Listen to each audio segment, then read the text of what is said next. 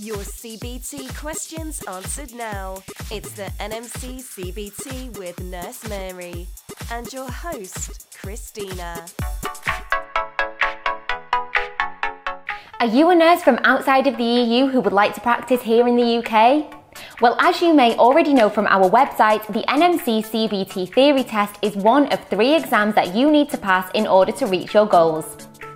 Having already prepared plenty of nurses for the NMC CBT theory, we've only ever had one resit in three years.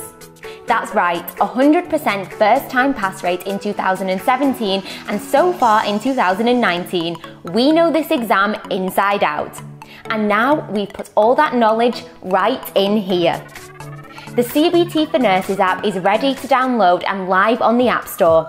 It includes real time tips, CBT mock exams, and best of all, it connects you to our nurse educators, who are all senior registered UK nurses themselves. So, what are you waiting for? Head to www.cbtfornurses.com and download it today. To your success.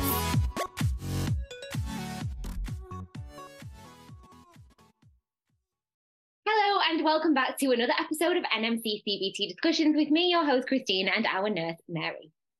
Hi, everyone. Hi, Mary. How are you today? I'm good today. How are you? Yeah, I am very well, thank you.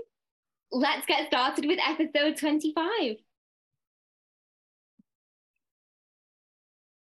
Okay, so for episode 25, we're going to be looking at some more Part B questions. So let's get started with question one. The R in the theory of smart care planning stands for recommended, restricted, right, relevant. So the answer to this question is D, relevant. It's extremely important that what you're planning for somebody's care is relevant. Okay, perfect. And on to question two. The standard nursing process consists of assessment, care, plans, evaluation, and monitoring, implementation, compliance, coincidental. The answer to this question is B, which is implementation. Question three. How do you confirm the position of an enteral tube before feeding? Test the acidity or alkalinity of aspirate using blue litmus paper. Using an abdominal x ray. Monitor bubbling at the end of the tubing. Interpret the absence of respiratory distress as an indication of the correct position. So the answer to this question is A. You test the acidity or alkalinity of aspirate using blue litmus paper.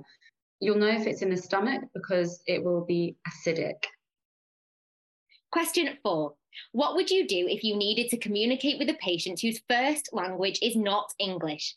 Get a professional interpreter, refer them to another hospital, hand over to another nurse. So the answer to this question is A, get a professional interpreter. Question five. A new member of staff has been careless about documenting a patient's information and has been reported by her colleague. If you were the nurse in charge, what would you do? Ask the new staff member to redo the induction programme.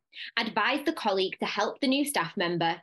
In private, call the new staff member and inquire about the problems in the job and clarify any issues.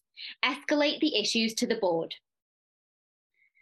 So the answer to this question is C. In private, call the new staff member and inquire about the problems in the job and then clarify any issues. Perfect. And that is all for episode 25. Thank you so much, Mary, for coming back and answering all our CBT questions. And thank you to everybody watching and listening at home. We really hope that you found those questions and answers useful in your preparation for your NMC CBT. As always, if you have any questions from the CBT that you would like us to have a look at, please do let us know by getting in touch with us at IELTS Medical or commenting down below. And don't forget to like and subscribe so that you never miss an episode, and we will see you next time.